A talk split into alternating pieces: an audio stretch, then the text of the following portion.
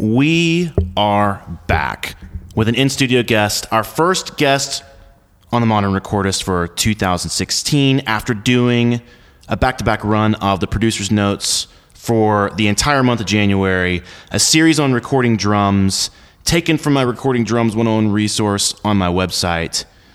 If you're having trouble recording drums, whether it's because you're extra budget conscious or you're just confused as to how to record great drum sounds, this is for you. I simplify things so they're easy to understand and I help you record great sounding drums even if you're on an extreme budget. Check out my Recording Drums 101 resource.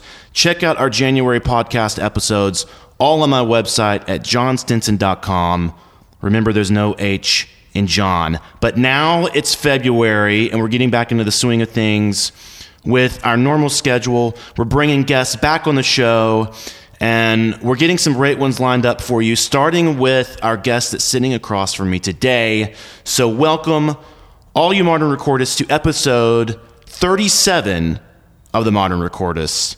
This is the podcast where we talk all about designing and living your life as an extraordinary artistic visionary, discussing inspiring and creative ideas around making music and art that creates an impact in the world on this podcast, we sit down with musicians, songwriters, artists, producers, and all manner of artistic visionaries to learn exactly what we have to do and who we have to be to create meaning and live out our artistic visions.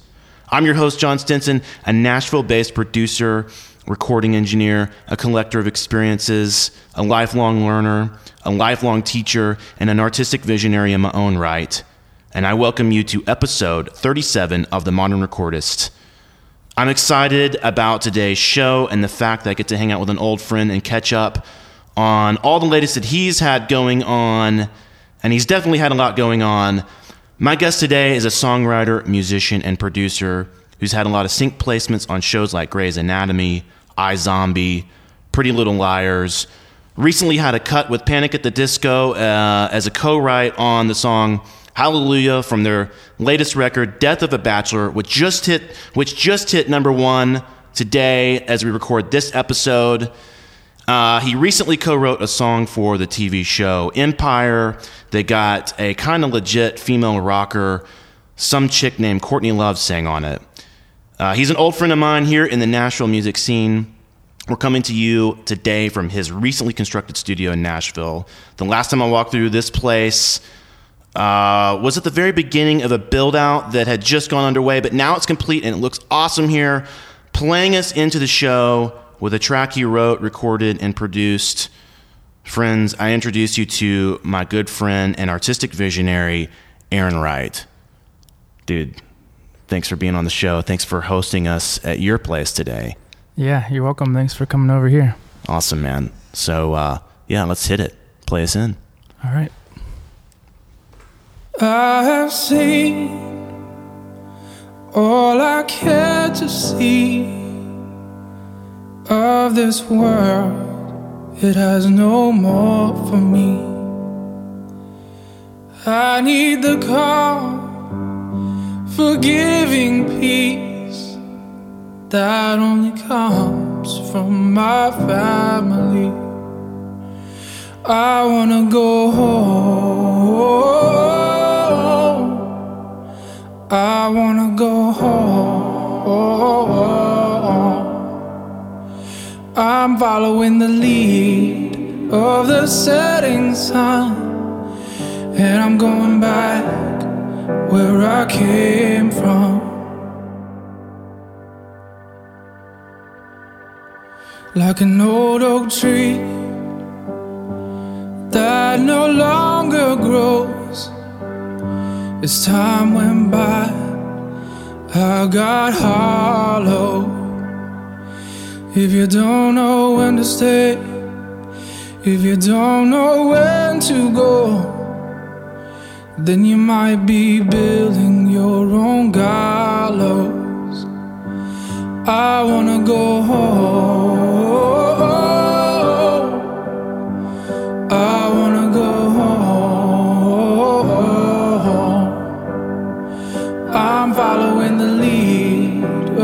Setting sun, and I'm going back where I came from.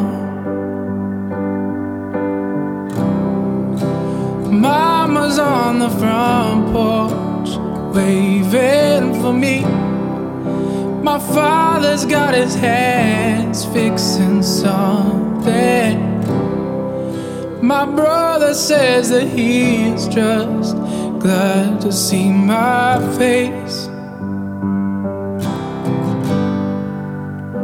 That's why I'm going on home. I'm going home. I'm following the lead of the setting sun. And I'm going back where I came from. That's why I'm going home.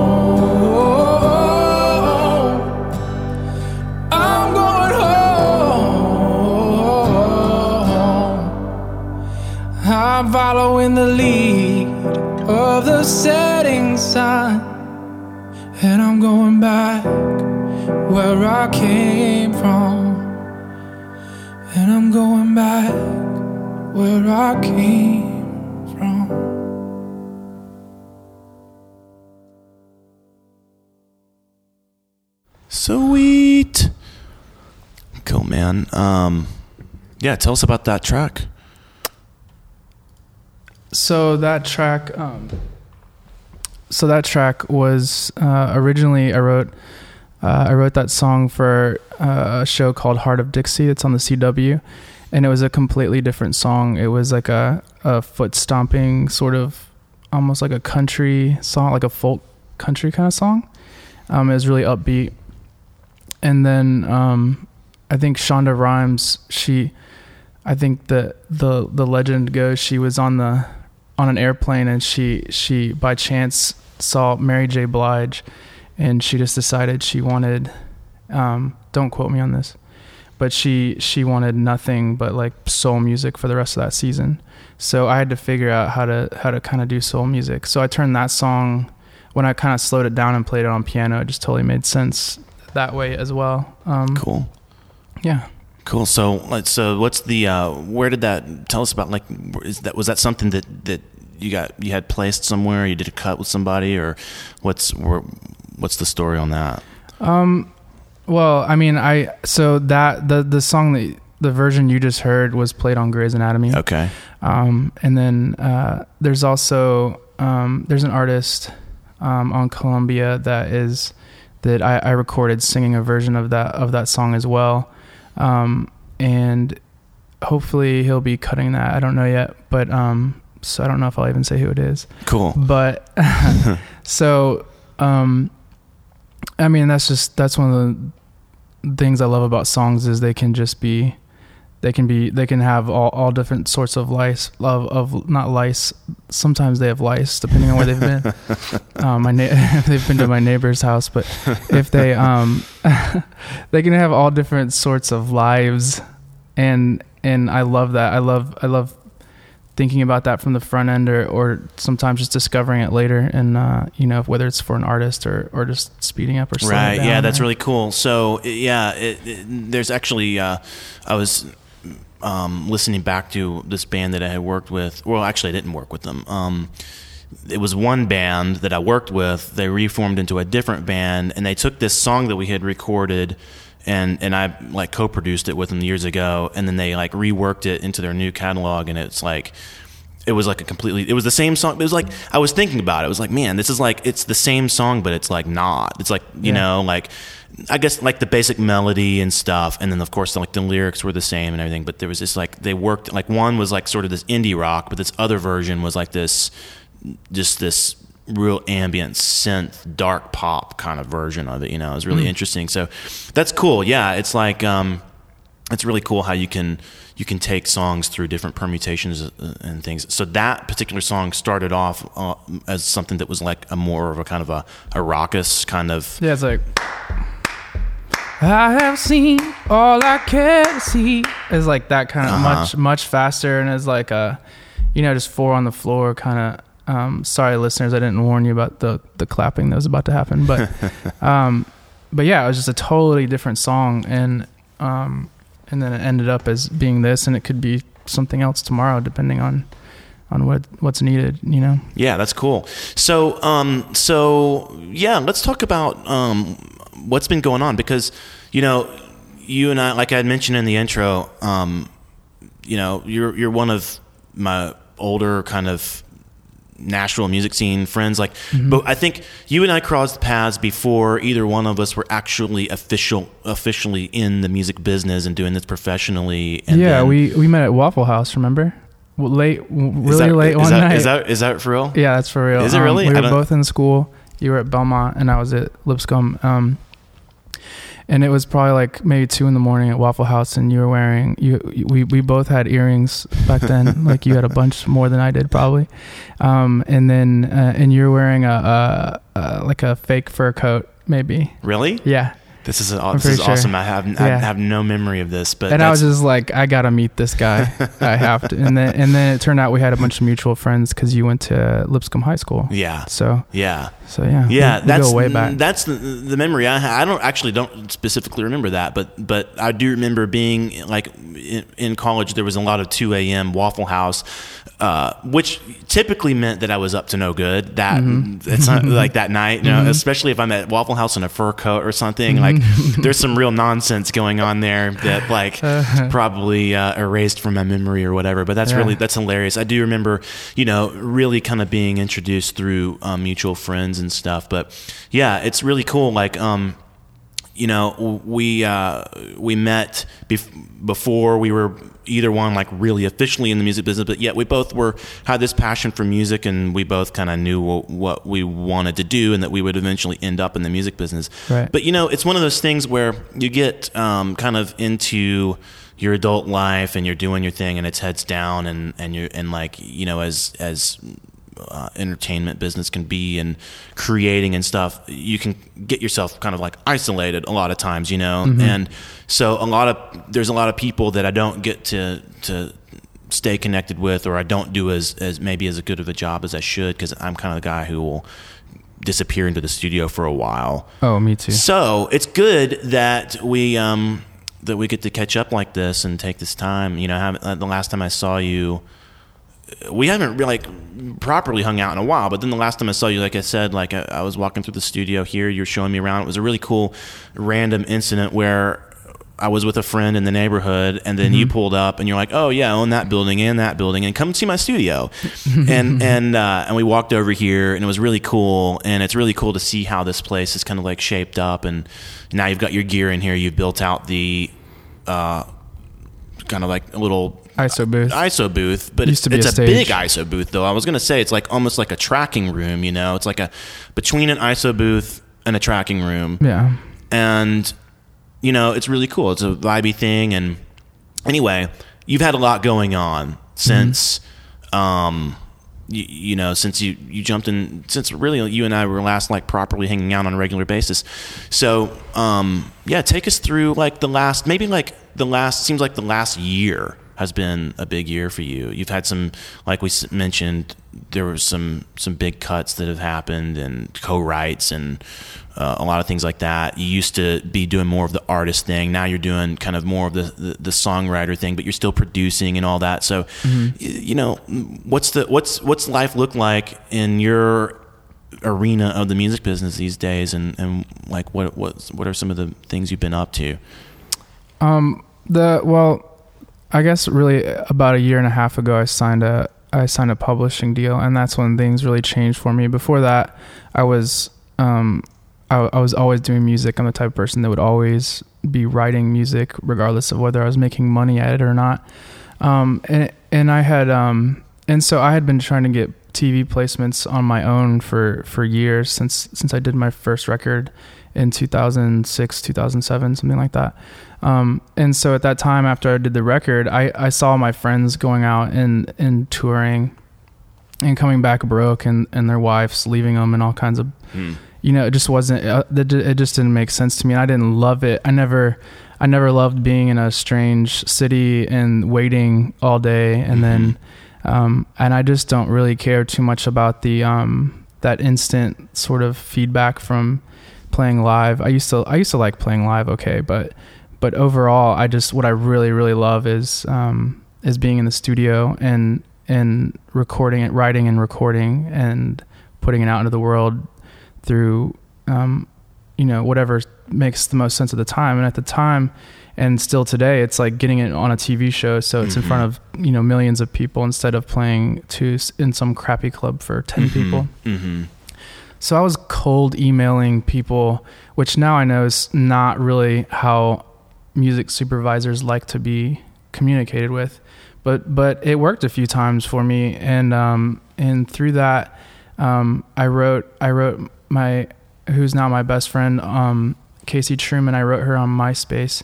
We actually have a strong disagreement about how this all went down, but my version, I'll tell you my version, is that um, as we I wrote her on MySpace and then I sent her a record. She's one of the one out of a hundred supervisors that So, so you, responded. you you hit her up on MySpace. So that means that this was like this this had to be.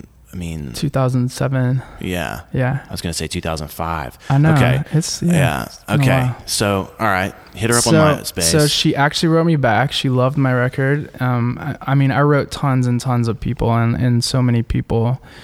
Just I, you know, I was totally fine being rejected. I was just gonna. I just decided I was gonna do that. Um, so we we became like email buddies for three years or so, or even longer. I don't know. Um, which I I like regret now because she's so awesome. Um, I wish I would, you know, had just known her. But she eventually came to Nashville for some sort of event or something, and and where was she based out of? she's in LA. Okay. For she works for Chop Shop Okay, Music Supervision. okay. Um, and she came, and we were just instant be- best buds, and um, with with with my wife and and with her, and so, um, and so when she finally. Um, uh, when when Chop Shop started um, decided to become a publishing company as well as a music supervision company, um, she she thought of me and and asked if she could sign me, and so and that's that's a partnership with uh, Songs Publishing, which is in LA and New York and, and London as well. Cool. So that was kind of like a, a, a turning point for you. You were going like, you had decided, you know, at the at the time, like say pre two thousand seven, leading up to two thousand seven, sometime in that area, uh, you you know, you were doing sort of the artist thing, releasing, Mhm. making an album and all that kind of stuff, and then sort of like realizing the standard kind of write music, record it in the studio, go tour to support it. No, that's not really for me, right? And so Right, exactly, yeah. So the, those then it presented the question, well, okay, so so how how do you make a living at this? Do you make a living at it? Does it matter, you know? And and for a while, I so I have a degree in Spanish. Um, so initially, my my goal was just to make a teacher salary. hmm um, and uh, and I think I I probably came close to doing that uh, on my own, um, and then but I always did other things. I started a software company for I was a photographer. Um, I've done all sorts of things to Mhm. to make ends meet while I was still doing music, uh, and then um, you know, and then so then a year and a half ago. Um, when I got the publishing, that's when things really took off, and, and that's if I was to if I could do it all over again, I mean, I guess they didn't exist. I really love working with Casey, so I don't know if I would care to be with another publisher necessarily, but um, if I were to, I guess if I were to talk, be talking to some young artists, I would recommend if they want to do what I do anyway, that they get a team, get a team built. Like you always hear that in the books, like the music business books, like Mhm. build a team. But I was a sort of a do-it-yourself person hmm and and that was a mistake like i really just needed to be focusing on the music and and having other people that really you know some that really care and can champion what i'm doing Right. and that's when things really started moving along when i could Mhm. just put my head down and work and somebody was giving me deadlines that was a huge thing for me because i'm so um like a lot of artists i'll go on working on something forever if nobody's telling me to like wrap it up and Yeah. i need it you know Yeah, yeah, yeah. That's um, that's that's that's good, uh, good sort of like advice, and, and and really something that like, you know, I think I think you're right. I think there's a lot of people. I think, um, you know, it's you, my perspective on sort of like the music business. Uh, I I got out of school in 2004.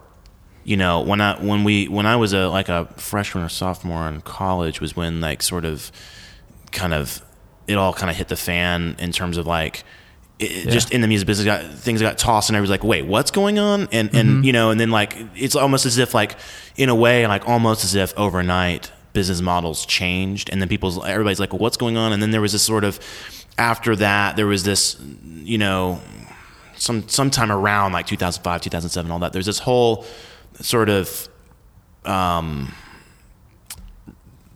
I don't know, time period, I guess, of this do it yourself musician kind of thing and this whole like everybody's talking about oh you don't need record label you don't need like It's you, like the you know, CD baby. Era. yeah, yeah, Everybody like do it yourself and everything. And I remember, um, I remember at some some point there was a, a, a smaller group of people. It actually may have been some of the people at CDB because because I got the um, I was like managing a band, and through that, I, I got to I built a relationship with some of the people at CD Baby, and I remember them talking about like you know, there's this whole DIY thing, and, and and it's really like artists think that they have to do all this stuff themselves, and you know, at a certain point, Yeah. it becomes a mistake. And I actually was just listening to a podcast on the way over here, an awesome podcast that I love called London Real. Um, I recommend everybody check it out. It's, it has nothing to do with music, but it, it's got a, it's got everything to do with just um, kind of like being um, the best version of you, I guess. And so like that really encompasses a lot of things. And they do have artists on there, like Imogen Heap was on there. They talk about all kinds of things, and there's a lot of takeaways. But one of the things that he was talking about was that very thing. Is just like you know, people. He was ta- in in the in the arena of like Silicon Valley, and people in these startups, and people are trying to like run this company and do everything and it's a mistake it's a mistake like you you, you know you're not you're, you're like working too much in the business and not on the business. You're not thinking like high level. Or you're not thinking about like in the in the sense of like what you're talking about as a musician. What's the core thing that i need to be doing you know like the the, the like the rest of this commerce or, or business or whatever is built around the music that I need to be creating. And if and if I'm like doing all these other things, that's like brain cycles spent on other things, and I'm that Right. I'm not doing anything very well at that point, you know. And I, I- I've I've struggled with that. So that's that's really you know that's cool um, to hear you talk about that and sort of like your unique uh, experience of how you like came to that and and then you know your how you you ended up like using like focusing in on on what you needed to do Yeah, I you know? mean, I'm still, I'm still working on that. I mean, I, I think it's still a challenge to not want to do things, um, just do them yourself. Sometimes it's easier, but, um, I mean, it's like a joke between my wife and I. It's just, I mean, how many times I've said, I just want to be playing music, you know, Mhm. um, having to do all these other things. So I've always been trying to automate, um, automate thing, other things that I don't want to do, or and and now I'm getting better delegating as well. Um, and I, I think part of that is just is just getting older and and um, and just realizing that uh, the transience of life, and I think I just keep trying to um, just come just zero in on what I really really want to be doing, and um, just find solutions for everything else. So hmm Yeah. Yeah.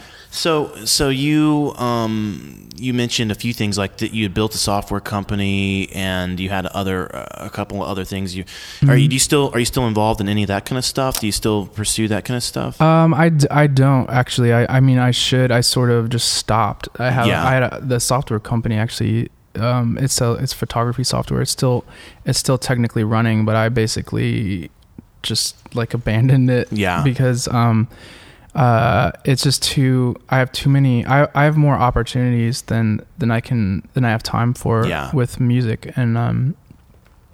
So I'm I'm just sort of seizing this season in my life. So, you know? but but it sounds like you know you had those other things going on, and they were like partially rooted in like a passion, but also partially rooted in like trying to just kind of juggle a lot of things so that you could so that maybe like something would stick or like what was kind of you know because I'm interested in that because I find myself often in the same place right I have this mm-hmm. one core thing that's like if I was to, if I was to say what you know what's your what's your like your one core target thing that you're th- this is your vision for your life. It's you know it's it's creating music, right. but then there's a lot of other things that I get involved in, and it's an interesting. I, really I really am interested in that because I share that uh, commonality with you, and I'm just interested in like kind of what's what was your thought process? Was it sort of like, well, I'm just gonna try to do a whole bunch of different things, see what sticks, or or I'm gonna try to like No. create stuff that would sustain me, or Um, my my goal, and everybody laughed at me, was to make money while I sleep. So that that's what that was the premise for starting that business. Is I I just saw that there was um, there was an opportunity to make some software that I knew how to make with without having to learn a lot, and then and then it just the the business just ran automatically. So I, I had a bunch of ads going on Facebook. I actually still do today, and uh, and Google ads, and I just I I um you can track how how you how um the ads are doing and, and how much you spend. So I knew that for every dollar I spent, I'd make you know three or four dollars. Mhm. Every do- every dollar I spend advertising, I make three or four dollars. So my goal in doing anything was it was always a secondary passion. I always wanted to do music, and that's why it's like a joke. So if I was doing, I I, I did I did photography, I did commercial photography, wedding photography. Um, I never I I liked doing that, but I never loved it. I Mhm. mean, when I wake up, all I want to do music, um, and so I feel so lucky to be able to do that now. So any other type of business I did, I did wedding photography because I could work. You know, I had I was obligated to be somewhere one day a week. You know, Mhm. and then the rest of the time I had off. I did the software company because I, I had to do very little work to make a good amount of money. Mhm.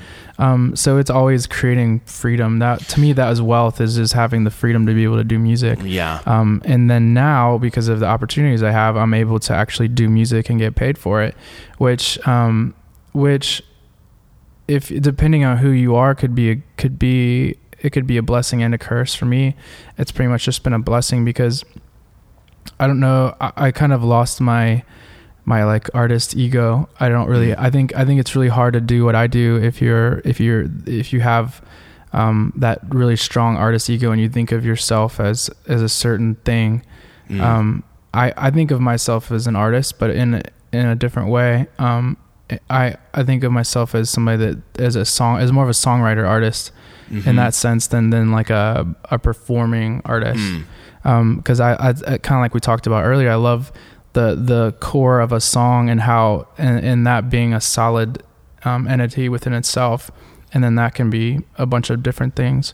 So I care about that more than basically like you know kind of the glor- glorification of myself through whatever whatever I'm doing. You know. Yeah, you're you're about being somebody who creates, um, creates music and not like in the sense of of a lot of times when you think of like recording artists, it's almost like it's interesting that you say that because it's kind of making me think that, like have this sort of a little bit of an epiphany. But there's certain you know there's certain like uber uber famous artists and it's almost as if their identity and like whoever it is that they're presenting themselves to be to the public is like overshadows the art that they create when in reality it's, Right. it's like but like it should be the other almost kind of like the other way around in, in a mm-hmm. sense or something you know at least be like so intertwined like you, you think of like almost like somebody like andy warhol comes to mind where like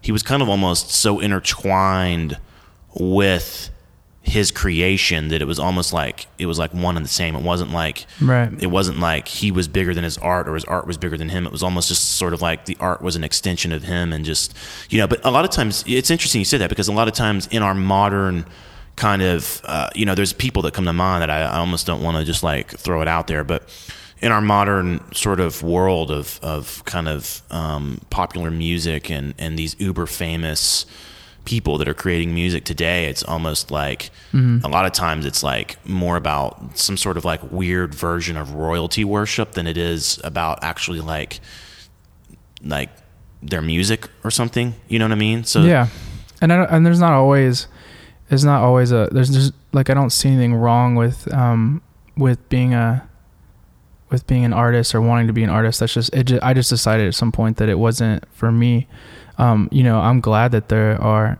other artists that, so they can sing my songs and perform them Mhm. um I think you know, it all has to do with the the person you're talking about. I don't think it's good to sort of have these like like you're saying, I guess, I, like uh, some sort of idolatry or something for Mhm. them, and, and then and it overshadows the music. Hopefully, um, it, it it plays a part in it, and it plays you know plays a part in the way that the listener hears this song. Maybe you know, just like you Mhm. you like maybe you care about something more because of how you feel about the image or, or the idea of that person you know you might like like kind of like a parent might like a, a kid's drawing because it's their kid you Mhm, know yeah. like but in a in a different way of course but Right. you i guess you get what i'm saying Totally. And and it is it, you know it like there's some people who it's not that way. Like I mentioned, like people like Andy Warhol or whatever. But you know, even like people like David Bowie or whatever come to mind. And and it's it's it's sort of a different thing. Um, it you know Derek Sivers talking about CD Baby, and then there's and then there's Derek Sivers who started CD Baby, and now he's gone on to do like I don't know, he's an interesting guy. He's like kind of like cropped up on some podcasts I've been listening to lately, but he said something about this idea of like I think it's I think it's I think people should strive to be famous because I think that there is a usefulness to people. You can be useful to other people by working to become famous. And it was an interesting thought. And, and, and I think kind of what, if I, if I unpack it right, I think kind of what he was getting at was just this idea of like, you know, being sort of a thought leader more or less and kind of like sort of using, using your fame altruistically to kind of broadcast out sort of a, a message of, uh, the, to kind of like inspire people or, or teach them things, you know, and, Yeah. and, and there's, there's a lot there. I mean, I would say that most artists are that, you know, I, I- I think that there's, there's a smaller subset of artists lately that are more, it's more, you know, it's more about just kind of it's fame for the sake of being famous and it is about like you know prince is a is a prince somebody like that is like a really um kind of unique entertainer you know and he gets mm-hmm. it and he's got this philosophy and his philo- and his like vision is i'm going to entertain people you know? And part of that is part of that is becoming famous and it makes him more useful as an entertainer if he's more famous.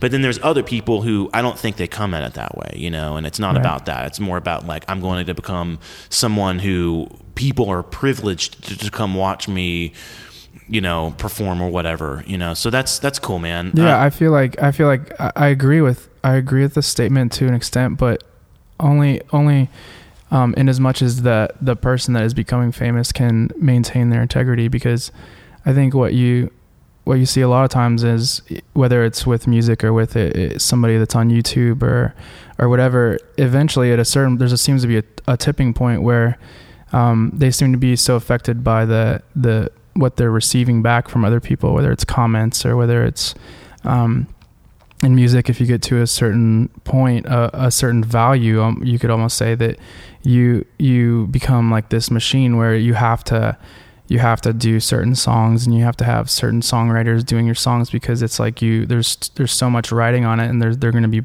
the, the bigger you get the more they're going to put into to um to pushing you more Mhm. money behind you so there's more on the line so you sort of all of a sudden you're not that little artist that's like writing songs in your bedroom you have people in Mhm. Sweden or whatever writing hits for you and Mhm. and you're you, you know and that that's its own thing too and um but overall that the the person that's trying to be famous has to be careful about what like I mean like I know anything about it but they they need to be um careful with what once they get there what kind of message they're, they're there can be a narcissism to it. I think that I think that I think that um, uh, there's I think that you know clearly neither you nor me are like like famous people in, in any like real sense of it, but I think that it's a concept that's comprehensible and Mm-hmm. you know and and and then you know now it's like a really interesting time where like uh, sometimes i like i think of things this way as like everybody is famous now. Because you know i mean it, it it's you're, you're so out there you know. I mean if you've got if you've got a thousand friends on facebook okay, well, there's a level of fame and there's a level of like things that you're doing like in public. If you've got like if you've got 15,000 people that follow you on Instagram, then you're doing things in public. When you snap a picture, you know, 15,000 people see that picture, you know, and you can now make statements about you can you can you can sort of have this you can put ideas out there, you know, and, and make statements about things and mass communicate things on the, uh, in a certain sense. And, mm-hmm. you know, 15,000 people, that's like a small town, you know? Mm-hmm. And, you know, you can find that like even that can turn kind of, kind of like bring narcissism out. Like uh, where we're at today with our ultra connected kind of lifestyles, it, it, it does kind of, I see a lot of any, you know, I, you know, admittedly, my even myself, but I see people I struggle with a sort of like this narcissism, kind of mm-hmm. this undertone of narcissism. There's like it's really interesting, you know what I mean? And yeah. and sometimes I struggle with it like what am I doing? Like, you know, I'm looking at the numbers for this podcast. I'm like, I want this podcast to grow. Or, um, you know, thinking about like putting music out there or putting ideas out there or whatever it may be. You know, I, um, a lot of times I'm, you know, I can, I can have to like keep myself in check because it's like why am I doing it? Like what's the real reason that I'm doing this? Right? You know. Right. So I think that yeah, I, I, think it's a I think it's a something that we can all comprehend regardless of the fact whether or not we're we've ever like set an arena in an arena full of like thousands 16 17 30,000 people and sang into a microphone or not you mm-hmm. know what I mm-hmm. mean um, but uh, so that's cool man so you you're kind of in this place now where it's it's a, it's not so much about like being doing the artist thing so much as like really you're you're more focused on really the songwriter thing, huh? Yeah, I mean, I do, I do, um, I release, I release quite a few songs as as an artist as well, but um, but I'm not. I guess I'm not a touring artist, mm-hmm. and and um, so yeah, I do. I mean, I still, I love, I love singing, so I still, I still love releasing things and and making music. So yeah, yeah, I'm still I'm still an artist, but I just think of myself as a songwriter first, and mm-hmm. then. So you um you are you are you putting stuff out on iTunes still? You're doing full on yeah. records and things like that? Yeah, I put on. I don't. I haven't done a full on record. I I, I really just put on. I put singles on when I have uh, TV placements typically, and um, and uh, and that just makes the most sense for me. I mean, I I just just with the albums the the one album I ever did. Um, it I mean it's it's like you know I don't know maybe one album sold for every like thousand song individual songs. Right. So so I haven't had it in my heart to do that um, right. artistically. So I I love I love just releasing individual songs. Um, so I, not to say that I won't do an album, but just like for right now, I just like doing. Yeah, it kind of seems like it's for the last little while. It's been sort of a singles world, you know. Yeah, it's all about single songs, and people are interested in single songs, and not so much really albums uh, as much as as maybe you know 15 years ago they were. Yeah. So, um, so that's awesome, man. When you put stuff on, like put stuff out, is a lot of times, um, so like the sync placement stuff is that a mm-hmm. lot of mm-hmm. times you're like you're writing how does that work but let's run us through that really like you know um, let's say like i don't know how many sync placements you get a year if you have a particular goal or mark that you're trying to hit with that stuff but you know say you're like okay cool like i'm gonna um, you know it's whatever month one going to write some music? Is it sort of like people come in with requests? Hey, we, are looking for something like this. Can you write something like like this? We want to put it in this show, or do you just kind of write stuff and then say you put it out to your publisher and your your your, your team and say here's here's what I've come up with? Like you know, yeah. find a place for this. Maybe all the above. How does it work? Um, it's it's all of the above, and and it just depends on. Um, I do a lot of co-writing, so I might have you know, um, two or three, sometimes more uh, co-writes in a week, and then so um, and that's coordinated by my publisher. So they'll have when I'm about to write with somebody, both, you know, the the other person I'm writing with is usually also on a publisher, so they have they're they're getting they're getting um, they're getting briefs from for different TV shows and different artists from other places, and so that's how that's kind of how it works. You know, the the TV shows, the the record companies, they're communicating with the publishers, and then the publishers communicate with us. So I might be writing with somebody, and they'll be they'll say, "I think you should write." Um, like her voice would sound really great on like a trailer so why don't you do like an epic kind of trailer song and then or it might be um you know we have a we need a thing for Grey's Anatomy um why don't you why don't you give it a shot here's here's like the here's kind of the vibe that we're looking for um and then um and then sometimes we just sometimes it's just you just get with the person and write a song and then they and then they try to find a home for it that way too. Cool. So you um, it depends on what the kind of the request is maybe you'll you, will you will sit down you'll kind of write some stuff and then maybe it's like you'll sing on it and it'll be kind of like Aron Wright performs this or it's or maybe it's um, i'm not, probably not the guy to be sort of like the singer on this i'm going to find like somebody else to come in here and put some tracks down or like mm-hmm. or you're co-writing with people or it's almost always I'm almost always singing on what I write and then and then doing a and then doing like a, a girl version too. I write with a lot of girls it seems like. Um, and so so yeah, it's almost always me sing singing on it uh, unless I'm writing with a guy and he has a particular voice. We still might do two versions because you just don't know which one will work better for a particular scene. Um, my voice coincidentally coincidentally just does it does pretty well on TV I think because it's sort of soft and and not like real abrasive, I think. Mm-hmm. Um, so it works well behind dialogue. Uh, and then, um, so it's like that. And then I, I also do a lot of top lining where I get tracks from for like pop tracks, and then I my job is to write the melody and the the lyrics over the top. Sometimes, okay.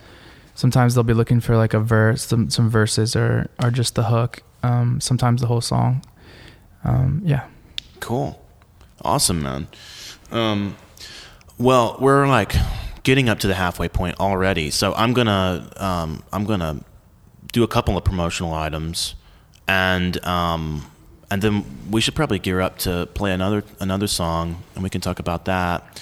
Okay. And uh, then we'll get into the second half of the show. Um, there's there's a whole lot more that I'd love to ask you. So uh, I got some ideas for for more things I want to ask you. But uh, real quick, I'm gonna uh, cut away, do a little bit of promotion.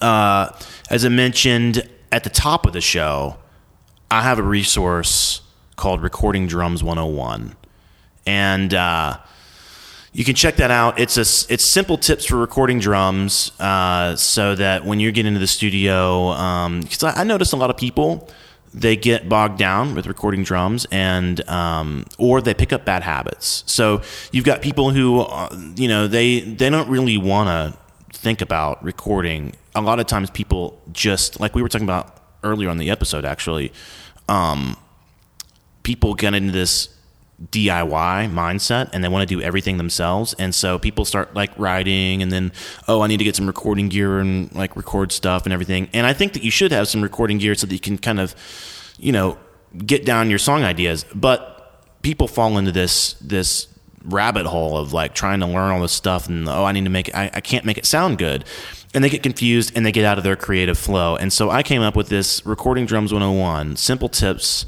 that you can just you don't even have to think about it. You can just check out what I've got, do those exact setups. You will get some great sounds and you'll be able to stay in the creative flow on uh, in, in the in the music making process and and that's the most important part. You can't the most important thing about coming away with the great with great music is is writing a great song and performing it.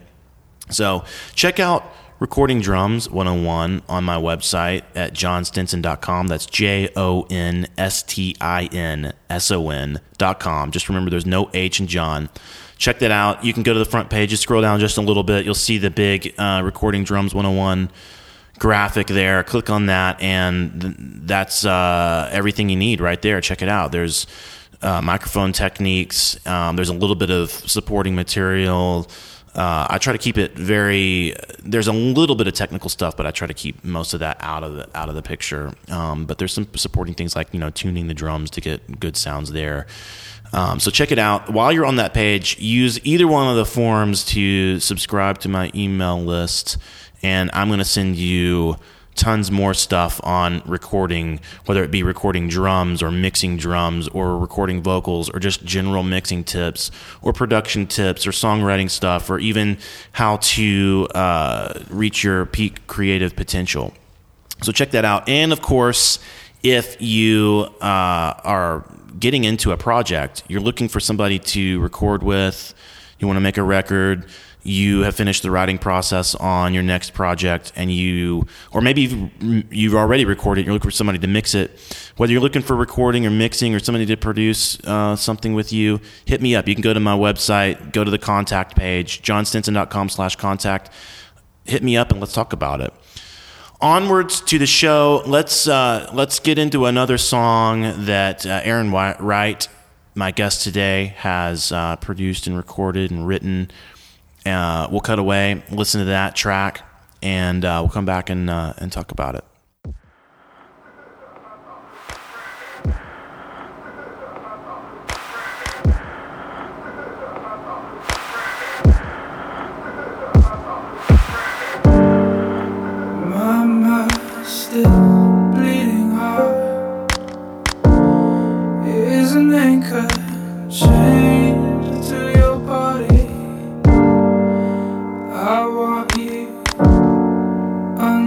And alive. That goes deeper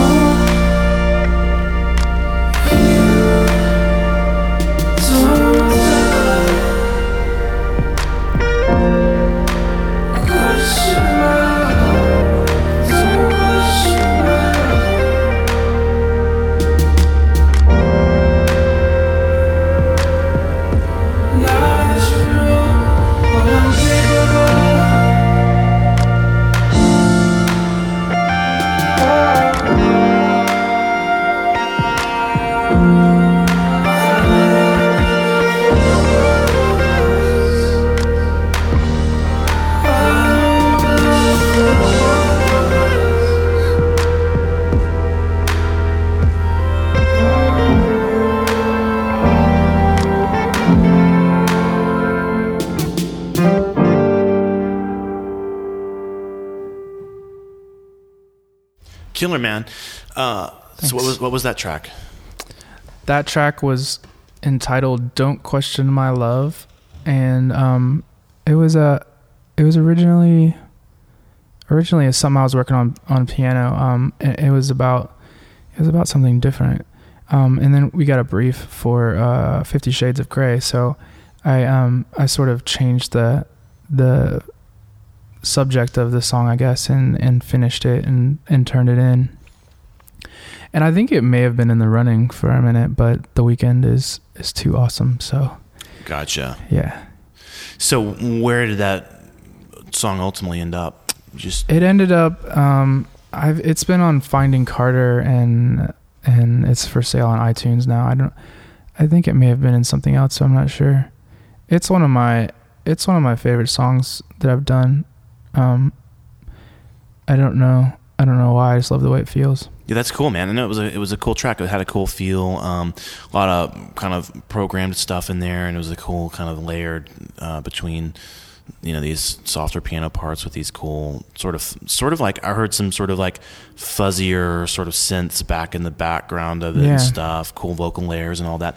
Was that something you did you co-write that with somebody, or was that all you? Um, that one is all me. Um, and I recorded that uh, before I had the the studio done. I, it was I did that all in my in my house with a Radio Shack keyboard and an SM7. Nice. Yeah. So you tracked all the you recorded all those parts yourself. hmm Cool, Yeah, man. that's all me down to the the mastering and air quotes.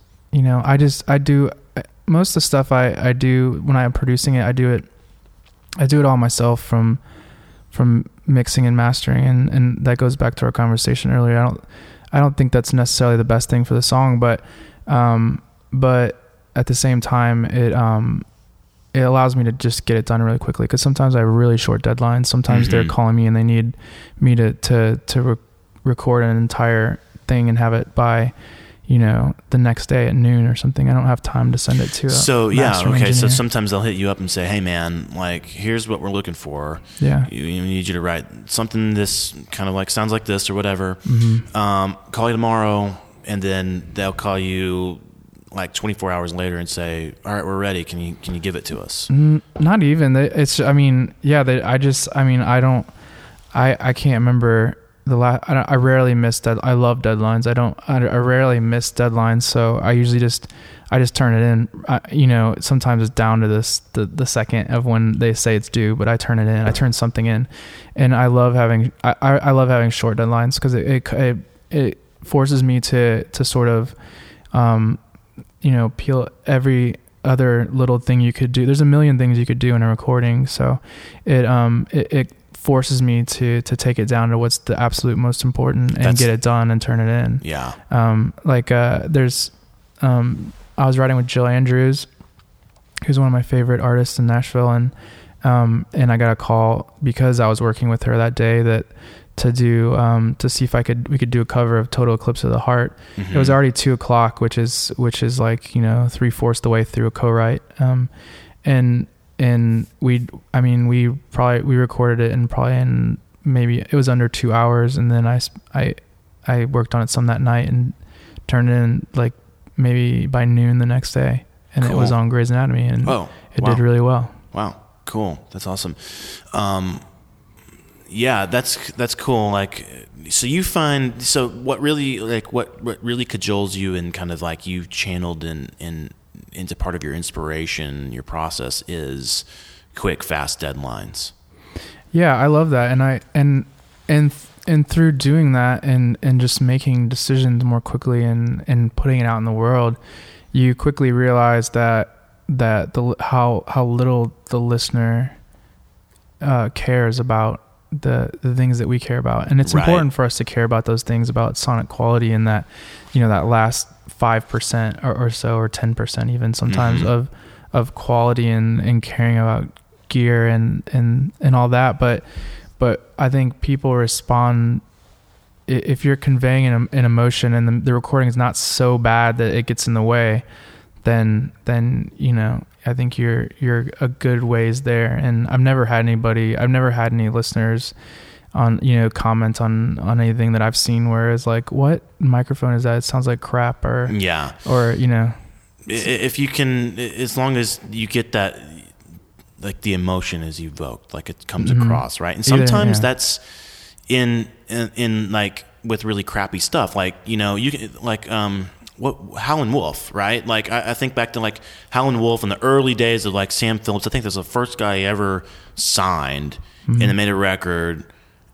And you know, fidelity wise, it wasn't it wasn't a very you know it was Yeah. really bad. But but but when you listen to Howlin' Wolf on that recording and he's performing it in his like bluesy soulful voice and that scratchy voice and like just the way he's performing it with so much soul and everything it's like who cares? Like that it like that's the point right? Yeah, and sometimes the the you know what what we pers- what you could argue was a, was a bad um, was something that's sonically bad is actually pretty awesome. Like uh, I mean, there's so many old um, like Motown recordings that are totally distorted, you know, Mhm. and the vocal recording is totally distorted at the and and I love that, you know. Mhm. yeah So- yeah absolutely absolutely man that's cool so when you were saying like you know i love working i like to work in the tight deadlines and that kind of stuff and it Mhm. forces me to, to to to just get to the essence of it all or i don't remember exactly how you said it but like That's pretty much it. you know so um to you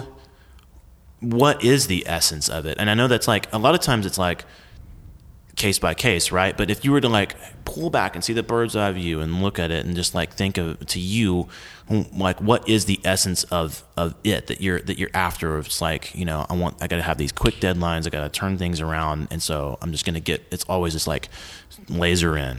What are Yeah. you after? I think um I don't huh. I don't I I think just it's really just about I don't think there's you have to have a, a good um a good vocal recording. I care about having a decent a decent vocal recording, something that's like, you know, not so pitchy and and it, and is just good. It's emotive. I care about that. Um, and then instru- keeping instrumentation simple and just finding sounds quickly. So I don't think it's any one particular thing. It's hard. It's hard to say. It just depends on the song. Um, but it's just about making those decisions quickly and and living with it, you know. And I guess trusting your instincts in a way that's that's that's fast enough and not just. It's mostly just like not playing around with all the the thousands and thousands of samples you have on Mhm. these synths and, and Mhm. just kind of like knowing that something will work and keeping it it's keeping it super simple especially if you're especially if you're doing something for um like a dramatic if it's meant for a dramatic TV show it it almost needs to be painfully simple simple because there's going to be dialogue over it Mm. and and it, and it can't if it's if there's a bunch of percussive elements it's going to get in the way of it Mhm. um, so at this point, I I kind of just know how to. I mean, production wise, just how to, how to make stuff work, especially for for dramatic stuff. And then, um, you know, and then and then I also have like a, I also have a rock project I do, which is like, you know, kind of more similar to to what you actually recorded me at Quad. Do you remember that? Oh, yeah. with my old band yeah um, with my brother uh, playing drums and um, and so that's I mean that's kind of the opposite of what I do for dramatic stuff and that's you know that's more about an attitude and and like and those scenes are completely different um, and and it's just dialing in the right kind of drum sound and and it's you know the complete opposite just knowing how to have which that you attitude can you can always check out recording drums 101 for yeah, which I actually I've I've read I've, I've read your blog post on Cool. the Glyn Johns. Oh, thing. cool. It's really helpful and That's awesome. simplified it. Yeah. yeah I, that uh, the episode that came out right before this one was recapping that Glyn Johnson. Uh, you know, I, I, I kind of exposed because I put that article out a while back, Yeah. but then I, I, I sort of repurposed it and put it on the on the podcast, just Mm. kind of give it new life because you know it's super simple but really powerful uh, drum sound. You know, Yeah. Uh, it's fast. Yeah. that's cool. I'm, I'm glad to know you checked that out. It's Mhm. like yeah. So there's a testimonial right there there. you go. Aron Wright says it's cool. Well, I, I, that's I Jon that Stinson taking credit for Glyn Johns. Uh, did you see what I did there? I just took like all the that. credit for Glyn You Johns. did, Yeah. Um, yeah, but that's that's that, that, that's awesome. How do you find that flow, like where you're not going to mess around? There's we can do anything in the studio now. You know, Right. Like you know, we were just before that we turned on the mics. We were talking about that that Apollo interface you got, and and you know, um, all the we've got some of the UA stuff at my studio too, and you know, I mean, our plugins pull down menu now is like you know scrolls the screen like for six miles now you know? And like Right. instruments everywhere. You get a new synth and there's like you know i've got i mess around with reason sometimes and it's just like you you literally Right. could spend every day, you mhm. know and you still don't you haven't gotten to all the sounds you Yeah. know? How do you cut through it? How do you find your flow? How do you not let all that stuff bog you down sidetrack you and just like make these quick decisions and get into a place where you trust yourself? I think that I think with with experience and, and having turned in things that have a lot of you know the bells and whistles on them, and then having them and then they they're then I'm asked to take them off. Um, I think I quickly realized that you you need to get. I, I know I have to get the core instrument, whether it's like piano or or um, or guitar and the vocal. I have to get that down first. So I think I, I spend most of my time doing that, and then I and then I'm then I feel then I'm free to I know I have that and and I can make that work. Maybe I add some extra pad or some other element, um, and then um, because that's usually a lot of times that's how it ends up being used anyway. Um, so then I know after that that I'm free until I have to turn it in to to add other stuff and then add, try different things and take it away.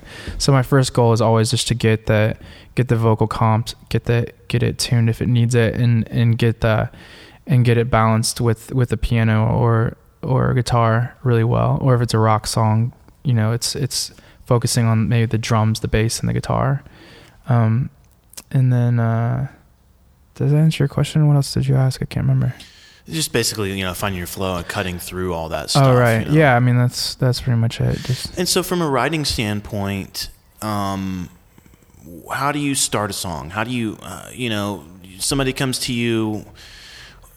I imagine you know there's a lot of times when somebody comes to you with a brief. Somebody comes to you with you know here's what we're looking for, and then and then but then you're also like with this other project that you this rock project you know maybe you're you're, Yeah. you're sitting down. It's like how do you start a song? Like what do you how does it what does it look like for you? It's like It totally it just totally depends if it's if it's um if I get a brief that's that's one thing you know I um they they'll they'll usually send some other songs with it that are kind of close to what they're looking for usually YouTube links and then and then so you kind of get a feel for like the the mood and and then that sort of informs like what what your what direction you head in both lyrically and melodically and then so you know from there i'll usually try to just i'll just go do something else i think there's definitely something to like um, walking the dog or or whatever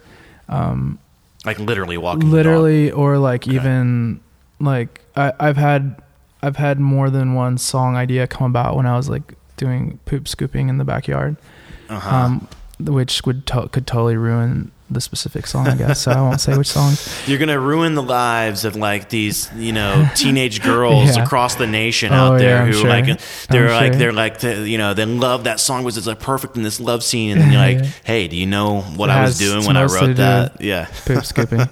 um, so, so yeah, I mean, it uh, it totally depends on on what it is and where it's where it's coming from. Um, so sometimes it comes with with a melody idea or or some idea I, I already had. You know, I keep a list of I keep a list of titles and ideas.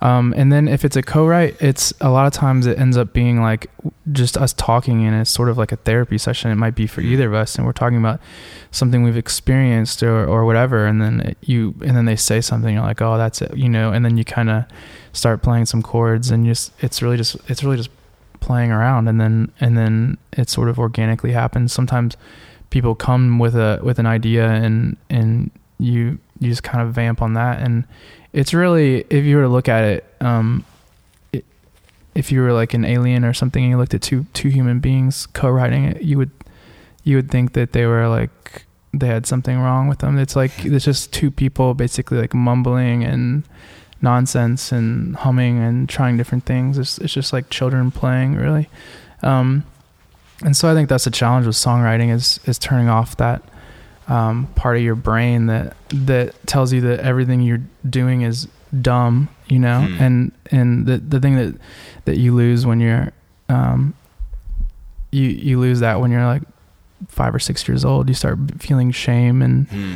um, so a lot of that. So so you know it's it, it. So that's why it helps to to write with people more than once and to feel comfortable around them, so that you can you can be stupid, so you can make stupid. That's all really interesting. So, so you find that one of the things for like uh one of the key elements. This is kind of a question. This is what I hear you saying. I'm kind of asking.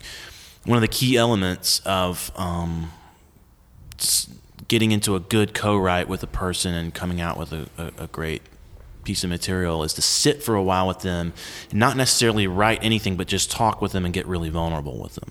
Yeah, I think so. I mean, sometimes it depends on the it depends on the the individuals as well. I mean, I just find that that that's that works well for me, especially for an emotive type of song where where you know like a ballad. That's especially helpful. Um, it it just and it depends on who it is and what they come with. Sometimes that somebody might walk in and they just have like a really cool chord progression, and then and it just it just goes from there, and I Mhm. instantly hear a melody on top of it. You know. Um, so it's all over the place, and a lot of times, you know, and a lot of times I'm if I'm working by myself as well, and I might be like singing over a track, and I I always try to not be. I don't even listen to a track until I'm recording it. Until I'm like recording, I have like whether it's my phone or whatever, because sometimes the um that and very first time I hear, it, I'll have that initial idea. Um, some some sometimes the the hook or whatever is written almost entirely the very first time I hear the song. So, um, so yeah, Cool. yeah.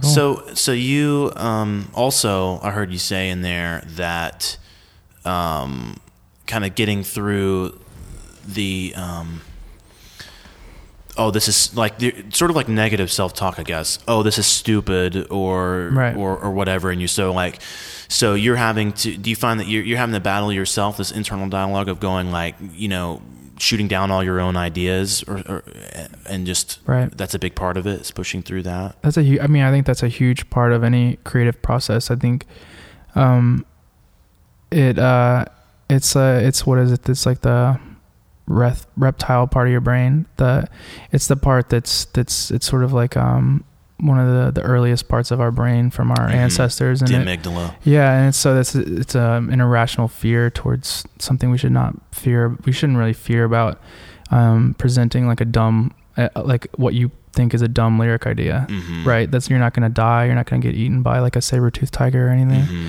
Um, so yeah, I think growing as I think growing as any kind of artist is is like uh is trying to subdue that part of your brain or ignore it or or you know with practice you get to where you can kind of just completely ignore it or or just not care you know and that that's that's losing your I think part of that's in losing your ego too and just not you know just forgiving yourself constantly Mhm. you know Interesting. I like that. So, do you have you ever found that like you come up with something and then your internal dialogue, you're going, "Oh, that's stupid." You put it out there anyway, and then and then you realize, well, and then like your feed, the feedback you get is, "Well, it's not stupid; it's great," and that's the thing.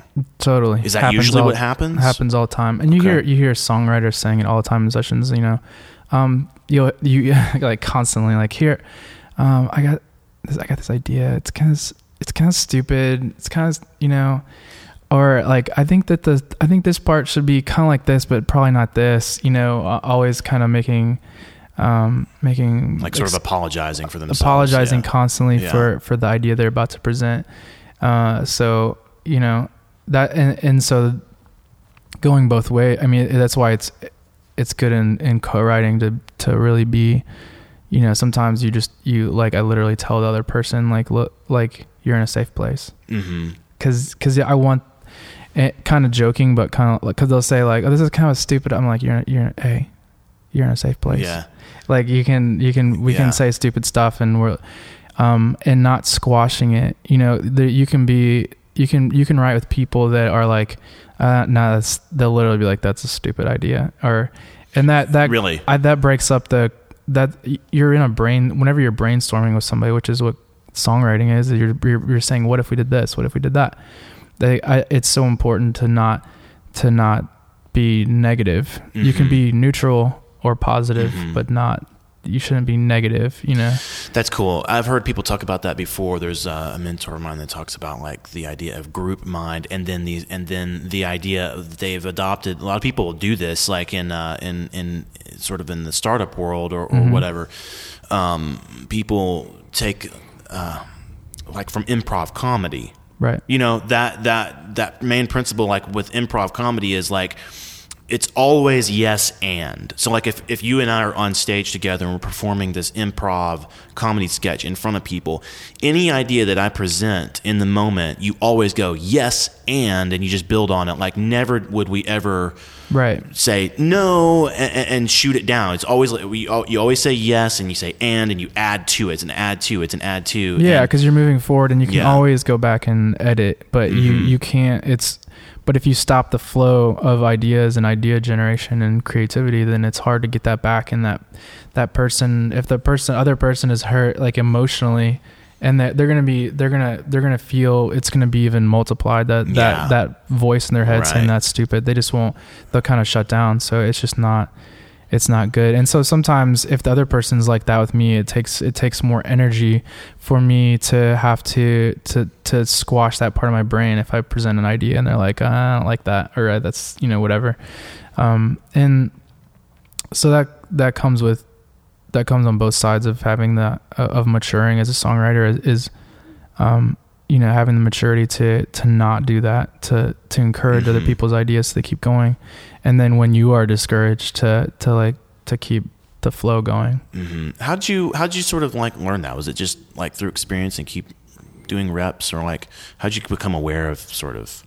i don't i um i don't know i think i think i think uh i think i'm sort of just i think I, I maybe i think just a lot of it's just observed and and and you know when i was younger i read a lot about um about creativity and and things when i would when i would feel like i had um writer's block or something you know or i was doubting myself. I would you know read different things. Hmm so a lot of it's just experience and and some of it you know just trying to learn learn about it and how the mind works hmm and why i would feel a certain way or why somebody else would or what's the most useful Mhm, you know mhm, mhm. Cool. Um, where do you find inspiration? Like, where are you finding inspiration these days in your music, or that you like put into your music rather? yeah i always i've always had it from i've always put pieces of my own life and experience into into whatever i do or uh or, or a certain feeling or or something i've i've felt uh if or, or sometimes if i felt empathy for someone else or if it's their story or it's always been pretty much the same it's always like my love for my wife or you know it's just if it's a you know some sort of like breakup song from something from when I was much younger, um, just something I've felt before. Um, always that's always what it is. I don't I don't I don't feel like I draw from anything other than that really. Just life experiences. Yeah, and sometimes sometimes I draw I guess from the mood, but still like feeling, you know, thinking about things I want to hear, things I would, you know, I. Yeah, I'm nothing. So is there always like in your music? Is there always something that's like sort of somewhat autobiographical and very personal, like yeah. it's rooted there? Yeah, always. I mean, the first song that we played, "Home," um, I was asked to write for a certain style for a certain thing, but um, all those all those words uh, when it talks about, you know, there's like in the bridge, there's it talks about my my mom, my dad, my brother. Like I don't have a sister or anything. I didn't add anything fake. It it um, it's all sort of like how I would imagine if I was coming home. Like it's like my my dad's like doing something in the garage, you know, with his hands. Mm-hmm. My my mom's on the front porch like waving, and my brother's like, "I'm just glad to see you." Um, and and I think that's why my songs do pretty well. Besides, I think there's a lot of there's a lot of people. that- Uh, it can almost be a bad thing to say like I write songs for TV. um, because sometimes they can sort of be shallow. Uh, uh, they can uh, they can not have a whole lot of depth because they're meant to not have depth because it, that makes it work better. Mm-hmm. But um, and uh, certainly I've done songs that are intentionally simpler, but there's always I always try to like make it at its core still like a really solid song and something that I felt and and that is transferred. I mean, I think that's the job of any um, artistic medium is to transfer some sort of emotion, whether it's negative or positive.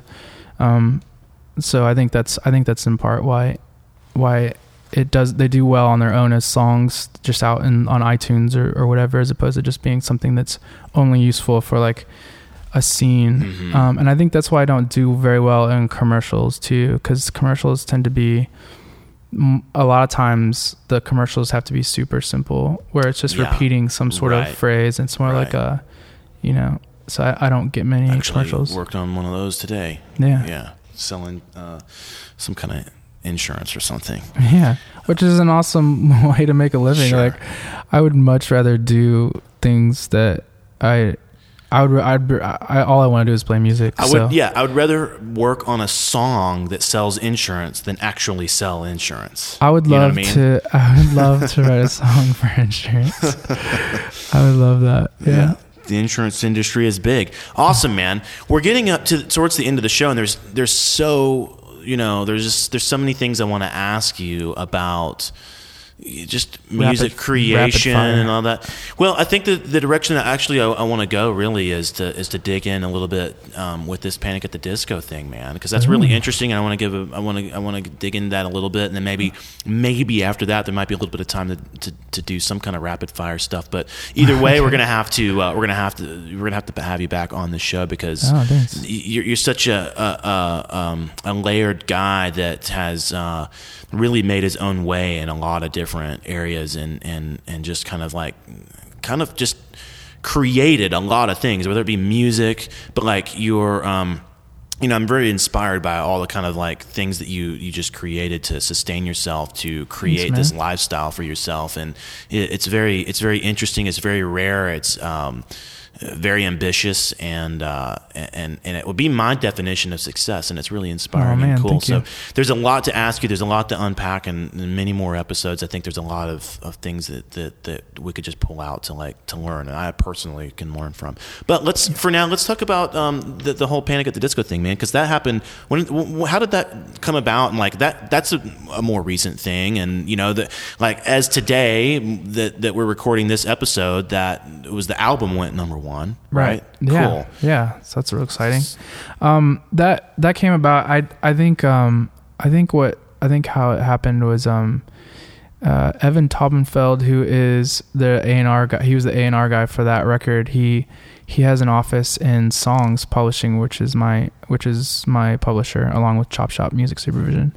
So I think they were. I think he overheard them playing one of my songs that I wrote with uh, Sean Van Vliet, who is the guy I wrote. Um, oh the, cool I, I, the song with the I know him. walk out on me. Yeah. Oh, you do? Okay. Uh, yeah. Well, we real quick, not to interrupt you, but we did. Um, I was producing and managing a band going on tour with them, and we did a series of shows uh, with his band Empires. Yeah. Yeah. So his band is named Empire, Yeah. and then and we wrote that song for Courtney Love to sing on Empire. Um, so we have our we write every we try to write every Tuesday. Um, he's in LA. We try to write via via Google Hangout every Tuesday. That's And- interesting. And we call our writing duo Imperial because he was in a, in a, in a band called Empire. We had a song in Empire, and so Imperial is like of of an empire. You know? nice. So um so yeah, our writing group's called Imperial. We wrote a song that was that that uh called Hot Wired that is still that we just love and it's still being pitched, but um it was being played in the office and Evan Taubenfeld overheard it and and he um and he was working on the on the um on the Panic record and he had some so he had some tracks.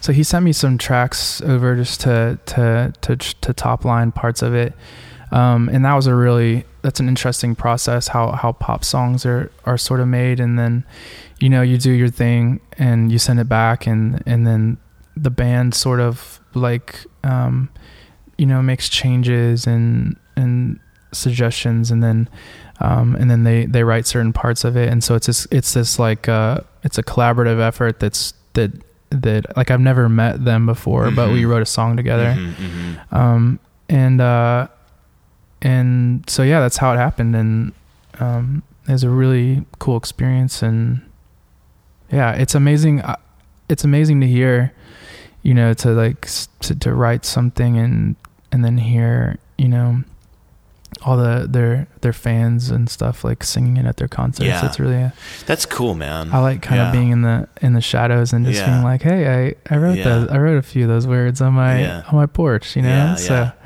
um, so yeah, I love that. That's awesome, man. Uh, yeah, c- congrats on that. That's that's Thank that's you. huge, and, and, and I know you feel good, and it's it's it's really cool to, to just like to see that, and so yeah, man, fist pumps in the air. Fist like, pumps. Yeah. so you you just you- you mentioned with Sean that you get together once a week and do co-writes on Google Hangout. That's very interesting. How how's that? I mean, is is is do you do that much? Like be, besides him? No, not really. I've done it one other time with another artist, and and that went that went well. Um, it it uh, you know, it's not a whole lot different from writing in person as long as the connection's good. That's been Sean and I's challenge is is his connection. I I went ahead and got. Um, I got fiber for the studio, so so it's like it's super fast. So I don't have any. It's it's pretty it's pretty good. And then I- I've I've got my, I've got I've got it set up so that when we're that he can hear my um the session through Logic, so we can actually like build the track as he goes, Okay. and he can hear it in his headphones just as it's coming out of my computer. okay. So, like so like live across the yeah, internet. so I'm like building the track, and he can hear what I'm doing. Like, Is there a the delay? drums. Um, yeah, he has a delay sometimes. If he had, if he once he gets better internet, he it's gonna be a lot easier. But it's still doable, and we we've done it. We've written tons of songs like that, and um, you know, of course, it's better to be face to face, but um, it's also pretty awesome to be able to use technology to your advantage and, Yeah. and still crank out some songs. Um, and he's just one of my favorite people. So, I mean, I'll, I'll do whatever it takes to, to get the right songs with That's that guy. That's pretty cool. I, I, I would think that, um, you know, so I do a lot of sessions where we're, we're, we're recording Mhm. songs that have already been written and we're doing it, you know, there may be a producer in, in, in California and then a songwriter could be, you know, I don't know, Boston or, or, or Germany or something. And then a lot of the players and, and myself, we're in a studio in Nashville. It's the recording process, right? The song's already been written and everything and that works out all right, you know. Um, comes with its own challenges, and it was. It, it- I've been doing that a while, so so it kind of took a while to get the kinks out and then like learn the flow and Yeah. not have technology be in the way. But it, it's you know it's a co-write. I'm I mine. I've never done that. You know, I've never done that, and I've never really talked to somebody who's done that. So I would just think that you know that that could pose. It's pretty interesting. That's pretty cool that you guys do it and you get you come away with some cool stuff. Because um, to me, did you find that that was like a mental? Did it, did it was it a hurdle to get over it all, or did you did it take a while to find the flow, or did that did that just never really bother you? Um, it never really, no, it never really bothered me really. I think it's, it's always been very, I mean, you know, it's, I mean, songwriting is just communicating with somebody else. So, I mean, it's, it's just like, it's kind of like just having a conversation between, you know, just, it's as easy as, it's just that it's the same difference between talking to somebody in real life and talking to them like on FaceTime or Yeah. Google Hangouts. So I, I love it. I mean, I'd much rather see him in person, like I said, but, um, but it works. I just wish, you know, it, sometimes it, just, it it can get annoying if you if it's like dropping a lot or Yeah. um, if there's a terrible delay. But uh, and some of it has to do with being prepared. Like he'll usually send me. Um, our our relationship is usually we've had the best luck when he would send me some. He'll send me like a like a something he recorded on his phone. It's just like an idea, um, and then I I will usually and then so sometimes we work independently where he'll send me a phone idea and I finish the song. That's how Mhm. that's how Walk Out on Me, um, the song we did for Empire worked out is he just sent me like an old idea he had and I and I just like finished it, you know, and turned it in. And and um and then other times he'll send me like, Hey, what if let's work on this Tuesday and uh, or what do you think about this? Um just some him mumbling over a guitar or whatever and we're just so comfortable with each other that eh, um you know we just know how to communicate with each other and and then, and then that inspires us to you know both feel like creative. So, Yeah. So yeah, it, I think that helps it be easier. It could be. It could be. I could see it being a train wreck, like working with somebody else, like for the first time, especially if you haven't worked with them in person, and you're just like, let's do a Google Hangout. That could be like Yeah. kind of awkward. you Yeah, know? yeah, yeah. That's cool. Well, killer, man. We're already pretty much to the end of the show. So I want to say um, this is how I want to end the show. I want to ask you um, first uh, what in the last handful of years. So that, to, this would be sort of like the thing that, that, that can kind of be like the big takeaway for people um, listening.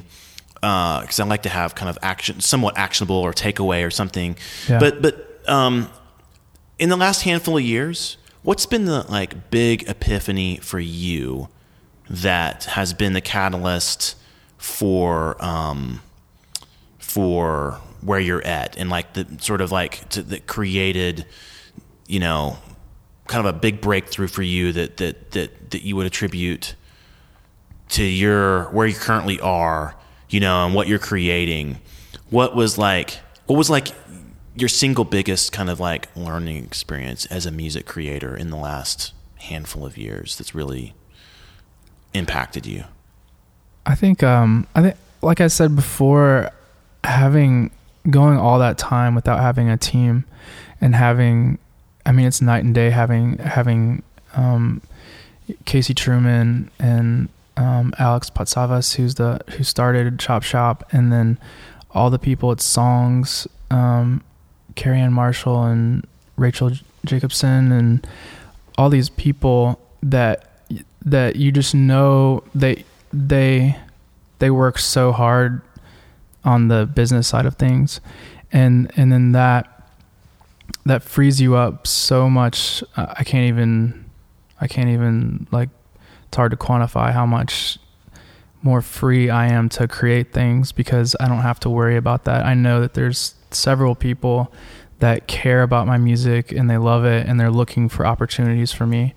Um, and so that sparks creativity having opportunities to, to just having opportunities. Like if you don't know what your opportunities are and you're just creating um, just as an artist then it has to be totally um, intr- intrinsic you know it has to be something you, that you just want to do you know as opposed to having when you know you have other people especially for my personality anyway it's like uh, I, I do much better when I have other people that that um, that I care about and I care what they think that I can send something to and they're asking me for it you know Mm-hmm. um, So so it the per the, the person who is not quite there yet. What's the one thing that they can do? The person who's doing it like they want to transition from like I'm doing it all myself to building this team. Yeah. Uh, what's the what's the one thing that you do to, to, to begin that transition and then get started get your team on board with with what you know enroll them in what you're doing and your music. Yeah, I think I think they they have to try to get their music to to people to to to publishers. They need to try to do they need to try to write with other people that are on that are already signed to publishers if they can. It's just it's a people business, you know, just like be be friends and don't be don't like don't I don't even like saying networking. Like networking is just doing something for yourself. Like be be be like a genuine person, be a genuine friend, and people will and help other people, and they'll want to help you. So I would I mean I would say, um, you know, send your music to people and like write with other get in with the writing community. Like if you write with somebody that's on a publisher, their publisher is gonna know you exist, especially if you do something really cool. Um, so I don't know. I, I don't know if there's there's not an easy way to do it besides just but communicating with other people and just writing the best songs you can. Um, you know, and sending it to people. Cool, man. Yeah. Awesome, awesome, dude. Well, that's a that's that's a that's a, a brilliant show. It's been great hanging with you. Thanks. Thanks uh, for thanks for being on. Thanks for being our first guest of 2016. Thanks for just uh, telling your story and dropping all these knowledge bombs on us. And like I said, I want to get you back on the show. Um, this has been this has been fun. It's been fun to hang out at your studio and come over here and get out of my neck of the woods for uh, for a little bit. And uh, yeah, I look forward to more, man. And I look forward to, to seeing what uh, what else you create this year and beyond.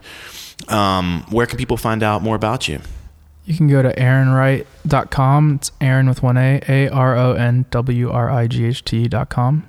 Um, yeah, everything's there. Sweet links to all to, to download your stuff on iTunes. Yeah, you uh, can Google, you can just search for me on iTunes as well. Killer, Yeah, killer man. So um, yeah, you're gonna play us out, I guess, with the final track. I'm gonna I'm gonna play a song that I wrote with uh with Sean. It's a pop song we wrote um called "Lay Your Freak on Me." Sweet. Is this something that, that ended up in the show somewhere? Or you Uh, no, we I think we wrote it for a movie, but um we both just really love it and uh, Awesome. Yeah, so Awesome, man. That's Mm-hmm. perfect. Well, I'm I'm I'm glad, man. So uh, I'll have to I'll have to reach out to him and uh, and uh, and tell him. Um, you can do a podcast via I Google gotta, Hangout. I got to do a podcast with him for sure, man. That's awesome. All right, man. Well, uh, like I said, it's been awesome. Uh, everybody, uh, make sure you get subscribed, stay subscribed to the Modern Recordist on iTunes. Uh, go search the Modern Recordist on iTunes. Hit the little subscribe button. Go to my website. You can sign up to my email list. Uh, that's a way to uh, also get subscribed. Uh, make sure you never miss an episode. jonstinson.com. Uh, make sure that if you got something out of this episode and you know a friend or three or 10 or whatever that would also get something out of this episode, uh, drop them a link in a text, in a tweet, uh, Facebook. Share it with some friends that you know would appreciate the modern recordist. And lastly, make sure uh, you take a, a minute, 60 seconds, to leave a rating on iTunes. Good and honest ratings and reviews communicate the value that this show brings to people and ensures that we can continue to bring on great guests that can that can share valuable information with you and their stories and and and help us to create continue to to create a life of uh, artistic visionary so there's more for you next week and in the meantime go live your life of an extraordinary artistic visionary and create something impactful in the world